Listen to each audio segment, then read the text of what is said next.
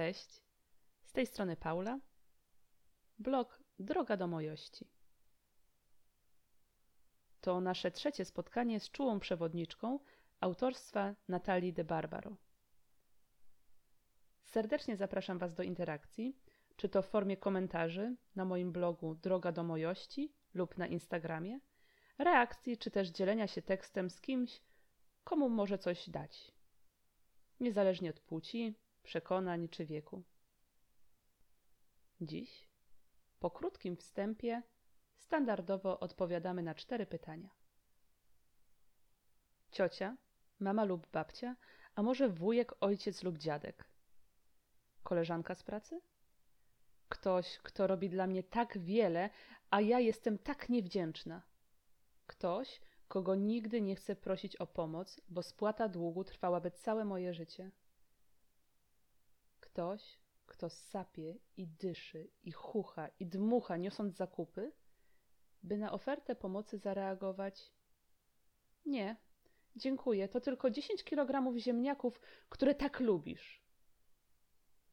Nieraz zastanawiałam się, skąd się biorą tacy ludzie. Skąd te wszystkie męczennice? A może męczennica jest też we mnie? Hm. Ale jak to? Przecież tak często mówiłam do siebie: nigdy, nigdy taka nie będę. Co już wiedziałam? Przed przeczytaniem rozdziału Męczennica w książce Czuła przewodniczka wiedziałam, że istnieją w moim otoczeniu osoby, których o pomoc nie poproszę. Na samą myśl o tym, że miałabym wysłuchiwać przez następne trzydzieści lat, jak heroicznym czynem było odebranie mojej paczki z dwiema książkami z paczkomatu, aż mnie skręca. Są też osoby, które przy niemal każdej rozmowie telefonicznej muszą powiedzieć: Mogłabyś pamiętać, żeby czasem zadzwonić. Gdy przecież akurat dzwonię. Są też ludzie, którzy witając mnie w drzwiach mówią: Siedem, siedem minut spóźnienia. A na pożegnanie rzucają: Moglibyście częściej przyjeżdżać. Słowa te okraszone są takim tonem, że najchętniej kręciłabym bączki na ręcznym pod ich blokiem, żeby nie spóźnić się do nich siedem minut, a siedem godzin. Co jeszcze wiedziałam? Wiedziałam, a właściwie nie tyle wiedziałam, co przerażały mnie wypowiedzi młodych rodziców, no i starych często też. Byliście z Bartkiem w kinie? Chodźcie do kina. Chodźcie do kina, jak będą dzieci, to to się skończy. Wyśpij się na zapas tej ciąży, bo jak się urodzi, to będzie przechlapane. No, jak poród? Ja po mojej trójce to kolan złączyć nie mogę. Najlepiej, jak przy tych rodzicielskich przemyśleniach są dzieci. To naprawdę musi być wspaniałe wiedzieć, że było się dla swojego rodzica końcem życia kulturalnego, nocnego i seksualnego. Przez te liczne komentarze w moim otoczeniu przez długi czas zastanawiałam się, czy ja w ogóle chcę mieć dzieci. Przez te bardzo liczne komentarze w moim otoczeniu przez długi czas zastanawiałam się, czy ja w ogóle chcę mieć dzieci. Wiedziałam natomiast, że jeśli zostanę mamą, to będę kontynuowała swoją pasję. Sama wolałabym spędzać cztery godziny dziennie z mamą zadowoloną, niż dwanaście godzin z matką zgorzkniałą. Poza tym, gdy już mój stworzeń wyleci z gniazda, to co ja zrobię? Będę żyła jego życiem i wydzwaniała dziesięć razy dziennie? Czy będę miała czym się zająć? Czy będę żyła w domu z moim mężem? Czy będę żyła w domu z tatą mojego dziecka? Co mnie zaskoczyło? Zaskoczyło mnie to, że nakładanie kolejnego kotlecika na talerz, mimo sprzeciwów, to agresja. Jest to agresja, bo jest to przekraczanie czyichś granic. Przekraczanie granic to chyba jeden z najważniejszych obecnie dla mnie tematów. Od dawna żyję w przekonaniu, że wolność jednego człowieka kończy się tam, gdzie zaczyna wolność drugiego, ale dopiero teraz widzę, jak te granice trudno zidentyfikować. Hmm.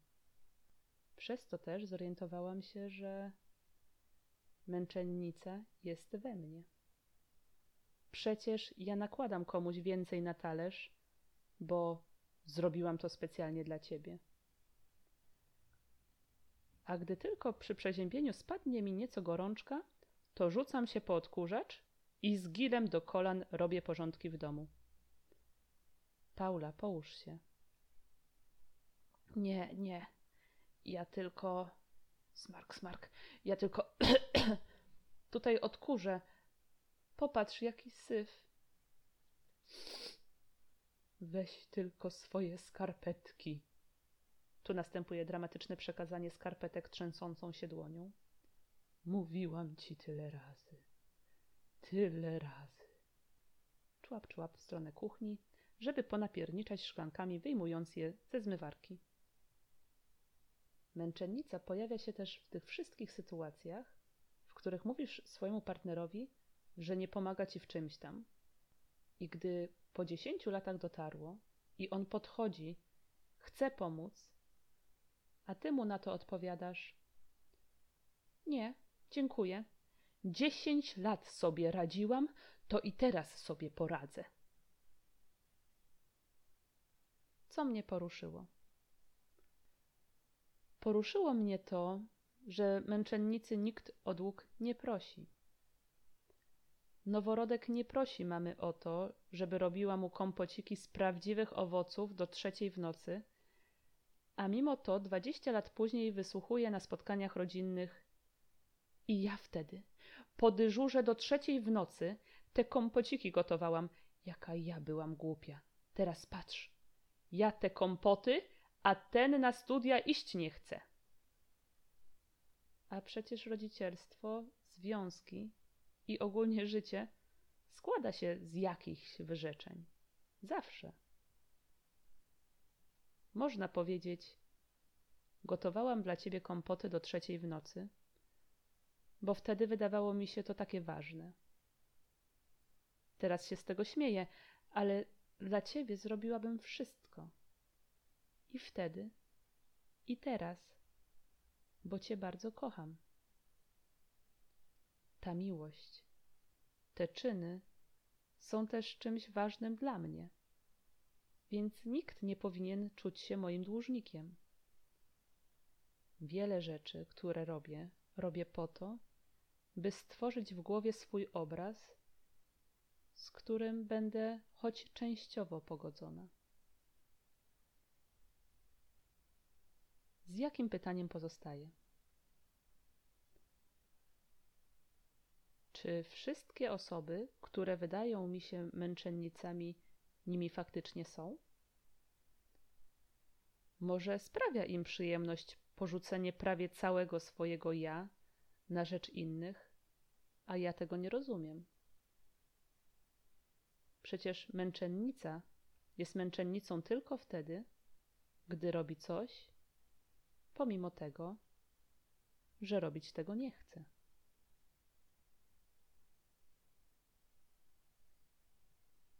A co u Was? Ciekawią mnie Wasze refleksje nad tym rozdziałem książki.